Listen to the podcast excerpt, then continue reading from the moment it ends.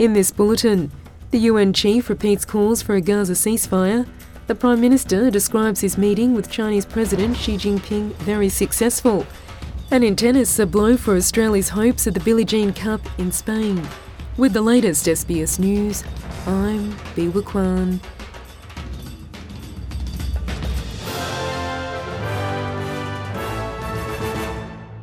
United Nations Secretary General Antonio Guterres says Gaza is becoming a graveyard for children as he repeated his call for a humanitarian ceasefire to allow for the delivery of much needed aid. 18 leaders of UN agencies have signed a joint statement demanding a ceasefire, saying, Enough is enough. It comes as the death toll in Gaza over the last 30 days surpassed 10,000, according to the Hamas controlled Ministry of Health. Mr. Guterres says the case for a ceasefire is becoming more urgent with every passing hour. Gaza is becoming a graveyard for children. Hundreds of girls and boys are reportedly being killed or injured every day.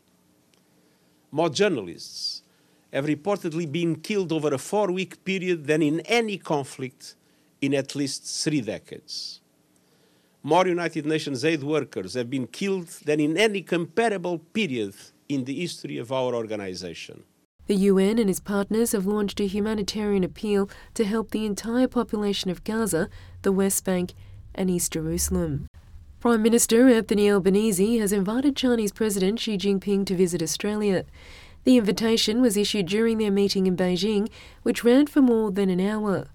Mr. Xi cracked a rare smile and gave a warm handshake upon greeting Mr. Albanese in the Great Hall of the People. The Chinese leader says the two countries have worked out some problems, referencing points of contention including human rights and trade bans on Australian exports.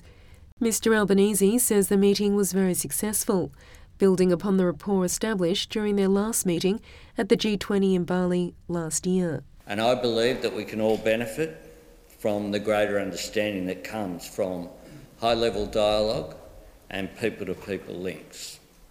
And that a strong relationship between our two countries will be beneficial into the future.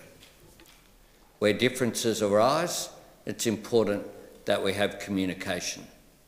From communication comes understanding. A community worker who founded a link up service to help young people battling addiction has been named Australian of the Year for the Northern Territory. Blair McFarlane moved to Central Australia in 1986 and founded the Central Australian Youth Link Up Service as he watched the community struggle with the petrol sniffing epidemic of the 1990s. His work was instrumental in bringing about the rollout of an unsniffable fuel, known as low aromatic fuel. It's resulted in a 95% reduction in petrol sniffing.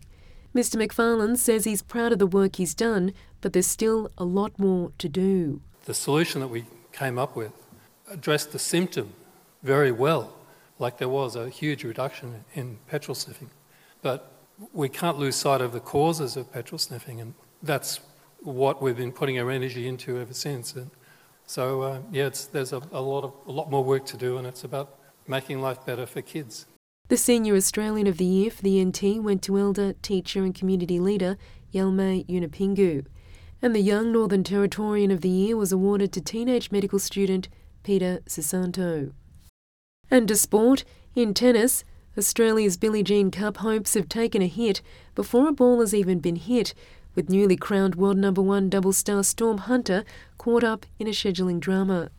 Hunter is in extreme doubt for Australia's opening tie at the World Cup of Tennis after the rain-marred WTA finals ran a day over time. It was not immediately clear if Hunter was able to catch a flight from Cancun to Spain after losing a semi-final with Belgian Elise Mertens. Even if she did, the 29-year-old would only arrive hours before Australia's clash with Slovenia. Teammate Ellen Perez has already been ruled out after making the delayed doubles final in Mexico with American Nicole Melichar Martinez. And that's the latest from the SBS Newsroom.